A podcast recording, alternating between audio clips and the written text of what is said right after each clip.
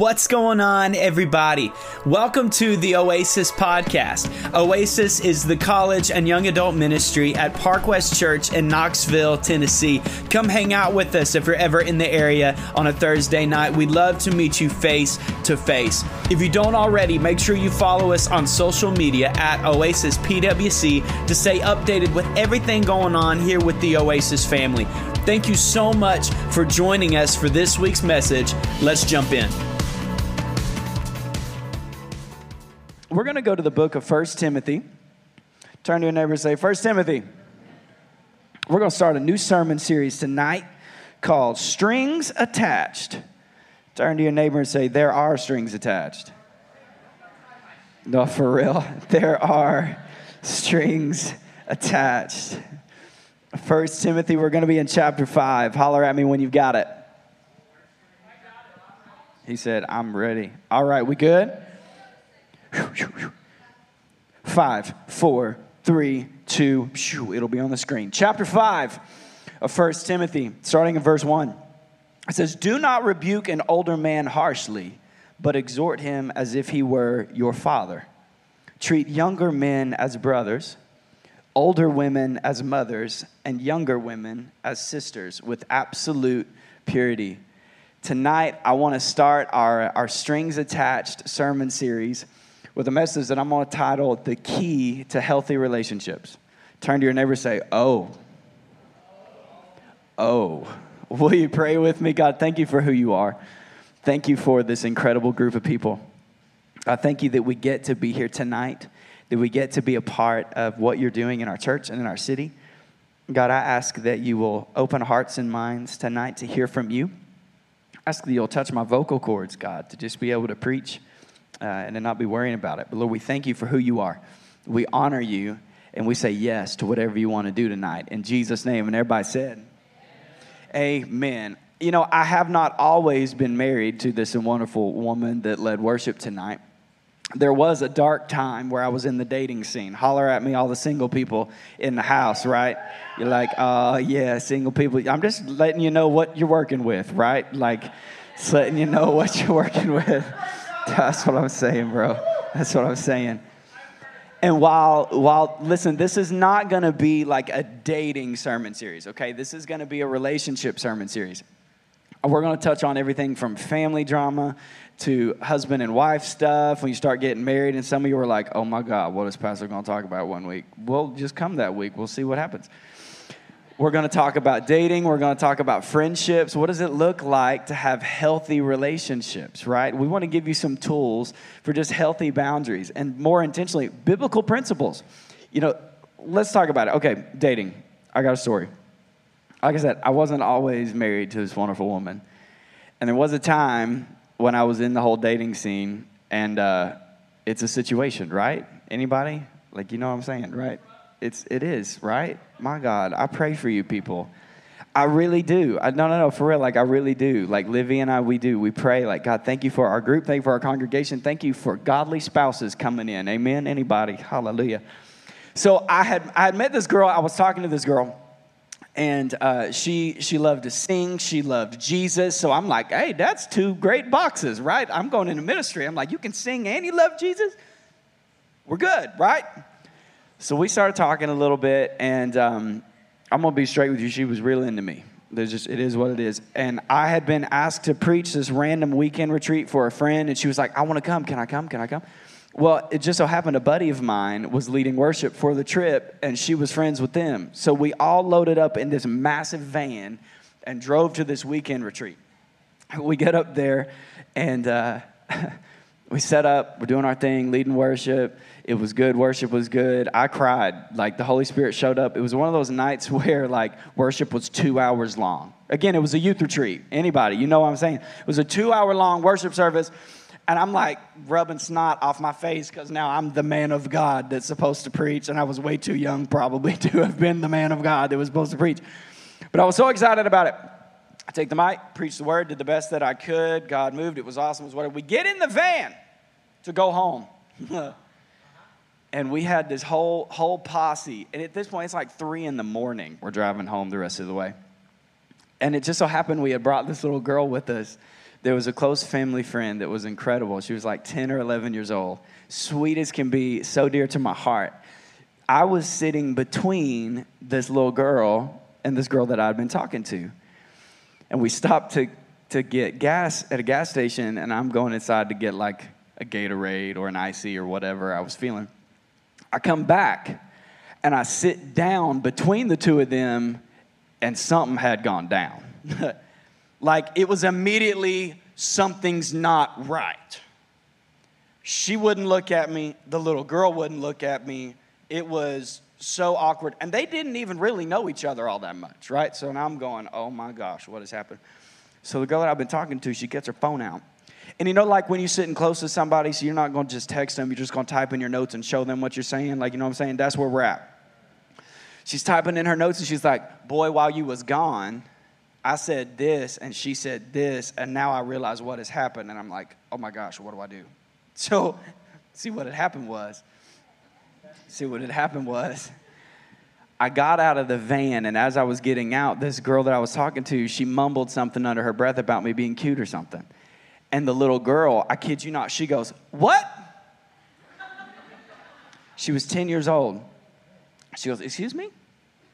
And no, it wasn't my wife. Let me be clear, that wasn't my wife. This little girl, so young, she goes, uh, He's supposed to marry Olivia Harris.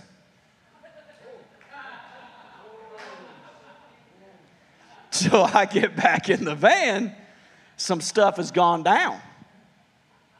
And let me, at this point, I didn't know that I, w- I did, in fact, go on to marry Olivia Harris. But I didn't know in that moment that that was what's supposed to happen. So now I'm sitting in the van and we are an hour and a half from home at three in the morning. And I'm having this note conversation like, who is Olivia Harris? I'm like, oh my God. oh my God. Back and forth, back and forth, back and forth, back and forth. Now, the reason that I share that story is you're not just dealing with dating drama, y'all are dealing with church dating drama. I once had, I shouldn't give you all the good stories on the first night, but I'm feeling it. I once, I took, I went and worked at youth camp or something, and I came back and went into my office. I was like 20, 21. I just started working on staff. And I walked into my office and I had a voicemail on my phone, on my office phone. I pull it up, and it's this sweet old lady from another church she said, Caleb, I don't know if you remember me, but I'm so and so's grandmother, and he and I had lunch this week, and I just kept thinking about you. And I was like, she goes, There is the sweetest little worship leader girl in my church. and you just got to meet her. Her name is blah, blah, blah, blah. You can find her on Facebook by going to blah, blah, blah, blah, blah. I will text you her picture and you can figure out whether or not you think that this could be a thing. I just really feel like God's in this. I'm listening to this voicemail like, you called the church. Somebody, she had to, I just wonder like what, what admin assistant answered the church phone that day. She's like, I need to get a hold of Pastor Caleb now. I have a word from the Lord. Y'all, I never called her back. I, I ghosted this poor old lady. Man, yeah, absolutely, absolutely. And then the good Lord brought me Olivia, and praise God, here we are. Dating, yeah, my goodness. Dating is a whole situation, y'all. Dating is a whole situation. And sadly, there's not like a plethora of scripture about dating specifically, okay?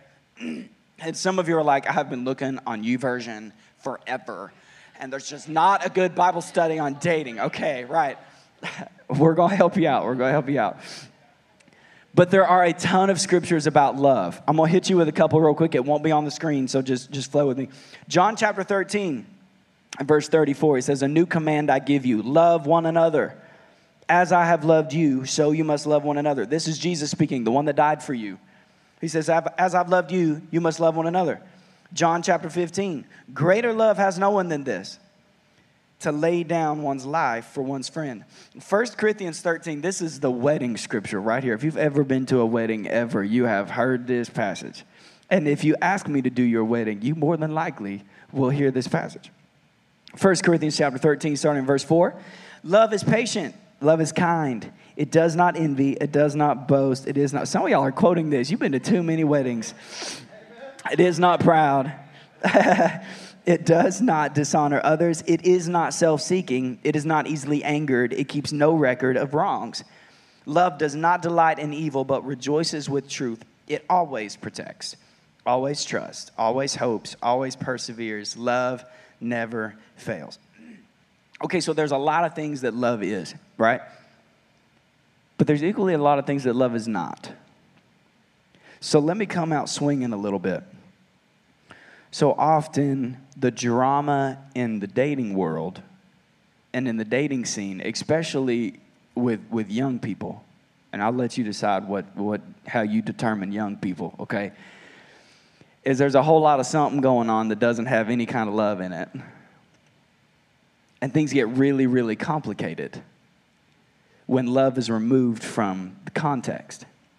You see, because if love does not dishonor others, we probably should stop gossiping about everybody's business. I'm just going to read them off. If love is not selfish or self seeking, we should stop looking for other people to meet our every need.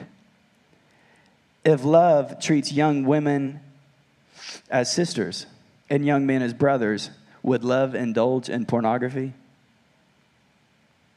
If love protects, then sexuality is going to be protected. If love rejoices with truth, why would we lie to impress other people? If love sacrifices, we might need to take a step back and process whether or not love is really what's happening in our dating relationships. My goodness. You see, love makes a difference. Love is where everything comes into context where you're able to see people around you and see you the way you're supposed to because you understand the love of the Heavenly Father. Love makes the difference. A relationship without love is like unsweet tea. It looks all right on the outside, but it tastes something nasty. Nasty. Nasty. Don't come at me with that stuff. 1 Timothy 5, our opening passage. I'm going to read it one more time, probably five or six more times because we need this. 1 Timothy chapter 5. Do not rebuke an older man harshly, but exhort him as if he were your father. Treat younger men as brothers, older men or older women as mothers, and younger women as sisters with absolute purity. I want to encourage you take this passage of scripture, type it out somewhere, print it out, staple it all over your house. I'm not kidding. I know it sounds so crazy, but I am convinced that this passage is what is like the cheat code for life, okay? The context here is the Apostle Paul is writing a letter to a young man named Timothy. Timothy was just put in position as the pastor of the church in Ephesus. So the Apostle Paul, the guy, right? The Apostle Paul that wrote a ton of the New Testament, has been traveling all over the place, and all these churches have popped up and he finds Timothy, who's this young anointed man of God, and he says, Hey, you're the guy for Ephesus. You're in charge. So in 1st and 2nd Timothy, we find all these passages of scripture that we quote a lot for like young leaders for sure. Of don't let anybody look down on you because you're young, but set an example in purity and love and in action, right? So this is the same context. The apostle Paul writes to Timothy, to a young man that's just stepped into his anointing. So let me speak to the young men for a minute. You're trying to figure this thing out. What does it look like to be the priest of your home one day? What does it look like to move out of your parents' house? Like it, this is some intimidating stuff. like, like really, it's good and it's exciting, but sometimes it's freaky. And how do you handle the, the tension and the drama with your parents? I fought, my poor mom is the sweetest woman on the planet. And her and I fought so much from when I turned like 19 to 21 or 22 there's this tension that happens, especially in a young man. You start get like, man, give me my space, right? Like, give me, what does it look like to step out, to figure out who you are, who God has called you to be, and then how do you handle the people around you in the process? The Apostle Paul said it to Timothy. I'll tell you how you do it. Do not rebuke an older man harshly. That means when your dad, when an elder talks to you, respect them.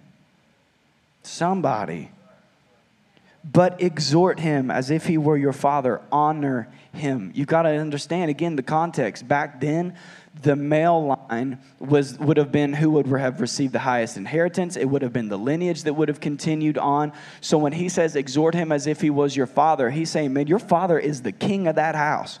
So you come across another older man, you treat him like the king of the house. Treat younger men as brothers. Some younger men need to hear that. Treat younger men as brothers, older women as mothers, and younger women as sisters with absolute purity. All right, now hear me, ladies in the room. You've got your own junk you're trying to figure out. How to deal with the goobers that keep coming along and sneaking in your DMs, right? Lord, I pray for you more than I pray for the boys. I'm going to be honest. I really do. I really do. Sorry, I love you guys. I love you, but the girl's always right. Like it just, that's generally how this thing goes. But you got to figure this out too. What does life look like for you? What do you need to pray for in your future husband? Right? Where do you put the lines for what you're going to allow and what you're not going to allow? And I'm just not I'm not just talking physically. How late are you going to text that guy back at night? At what point are you going to say, "Boy, I don't like you"? That's a whole other situation for a whole other day. But if I had a dollar for how many confusing things happened because a girl didn't want to hurt a boy's feelings, and we just lingered it on for 30 days, we'll talk about that one day. But equally, hear me out, man. I'm on, I'm stomping toes and I don't even care. Equally, boy, stop it. She ain't into you. If you've been trying for six months, she ain't into you, and that's okay. That's okay. Because if you know your worth, you chill out. My God. Younger women, you're starting to walk this thing out. Don't get distracted by all the noise around you. Hear me, young ladies, and don't compare yourself to other women. Let's do it one more time. Do not rebuke an older man harshly, but exhort him as if he were your father. Treat younger men as brothers, older women as mothers, younger women as sisters with absolute purity. Ladies, if these are your sisters, they are not your competition. Woo! Relationships can be difficult. Hear me, relationships can be difficult, but they do not have to be destructive. Write it down, circle it, print it out. Relationships in family and date and friendships all over the place. Drama happens and it can be difficult, but it does not have to be destructive. There are times when stuff happens and you really do. You have to just distance yourself from somebody because it's not what's healthy. Abuse happens, real life takes place, and you have to give some separation. But the majority of the time, this doesn't have to be, yeah, we dated for three months, so now we can't talk to each other ever again. It doesn't have to be, yeah, I met this person at that church group, so I'm never going back to that church group because it didn't work out. If we're honest, if we're real, if we love, a lot of this takes care of itself. The key to having healthy relationships is knowing your worth and the worth of those around you. One more time. The key to healthy relationships, dating, family, friends, all of it, is knowing your worth and knowing the worth of those around you. Amen? The problem with this passage of scripture, the Apostle Paul says it pretty clearly to Timothy, right? You treat older men this way, women that way, young men this way, young ladies that way. But there's not a whole lot of space in between the lines here for why that's often so hard. Jansen, you can come on up if you want to.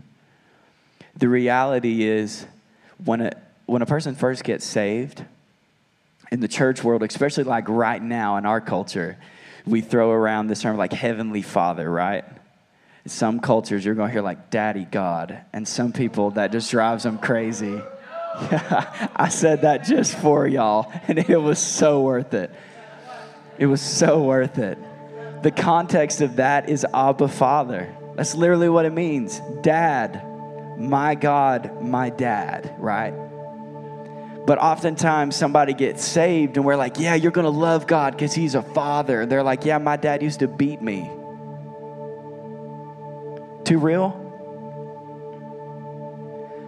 We're like, yeah, he's, he sticks closer than a friend. Like, yeah, I've not had good luck with friends. And when we start trying to go in and, and treat people the way the Bible says we need to treat them, we get really caught really quick because that's a lot easier said than done if we're carrying all this baggage and all this junk because we see through this twisted perspective. So it's hard to walk in the room and to just treat young men and young ladies like they're totally normal because of all the porn and all the abuse and all the junk. It's hard to come in and trust. We have some incredible adult leaders in the room. And sometimes even coming down to them for prayer can be hard because you just you start thinking about the the uncle that was abusive or the family member that uh how do you deal with that? You see, I genuinely believe that knowing your worth and knowing the worth of those around you is the key to healthy relationships. But that's step two. Step one is Jesus, I, have got to have some healing right now. I've been through some stuff, and I hear that. It sounds good. It would definitely simplify dating. But that doesn't always flesh out this way. And oftentimes it's because of the hurt and the junk. So heads bowed and eyes closed across the room. Earlier, when I was thinking about this moment, I felt like God just wanted to wanted this to be an intimate, private thing between you and Him. For those of you in the room that you would say, yeah, the connection here is kind of tough. Maybe it's a, been an abusive thing. Maybe um, just treating people like friends is hard because of the betrayal that's happened. Young men in the room, you feel like you've been in competition and there's this pride, insecurity battle, and all this junk. Young women in the room, you've been comparing yourself to everybody, trying to figure out what that looks like to be who you want to be, to be who you want people to see you as. Whatever the habit or bondage or hang up or junk is, if you're in the room and you would say, Caleb, I can't do step two yet because I am hurting so bad, would you just throw a hand up for me with nobody else looking around? Yeah. Hands up all over the place. Praise God. Here's what I want you to do, stand right where you are in this reverent, holy moment. Everybody in the room, I want to encourage you to put your hands out in front of you with your hands up. I had a pastor tell me when I was in college. He said, we, we go around and we pray these prayers like, God, you do whatever you want to do in my life. God, you have your way. But then we get such a tight grip on every area of life. It is so much easier if we just live with open hands.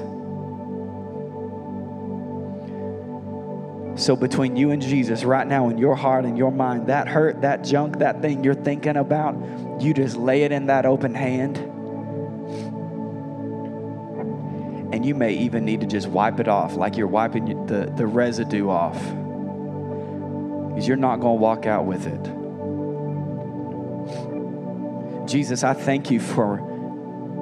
Whew, I thank you that your word says that though the enemy comes to steal, kill, and destroy, you came that we would have life and have it more abundantly. We thank you that a great exchange took place. He became sin who knew no sin so we could become the righteousness of God in Christ. So tonight, right now, in this moment, we relinquish the grip and the hold on the, the junk that has had us the sin, the habit, the lust, the abuse, the drama, the junk. We let it go and like a mighty rushing wind, Jesus, I ask that you will heal our hearts and our minds right now. It doesn't have to be this crazy big emotional thing. Just touch hearts right now. Come on, it's between you and Jesus. Just tell him you can have it. I don't want it anymore. I give it to you. And the beauty to living with an open hand is if you give him freedom to take something out of your hand, you're also giving him freedom to put something in it. So, God, I ask that you will speak clearly with dreams and visions. God, I ask that you will bring guidance for what steps to take to walk forward in the healing that you've given us. And in Jesus' name, I just declare perfect health. No more anxiety, fear, or depression. In Jesus' name. Over this congregation and the families that they represent, over those that couldn't be here with us tonight, even because of panic attacks and breakdowns, I bind it in the name of Jesus. There is nothing too big for my God. And I believe you are moving mountains to do a work that only you can. So have your way, Lord Jesus. We give you the junk and the drama. and we ask that you will help us see our worth and see the worth of those around us. In Jesus' name, amen.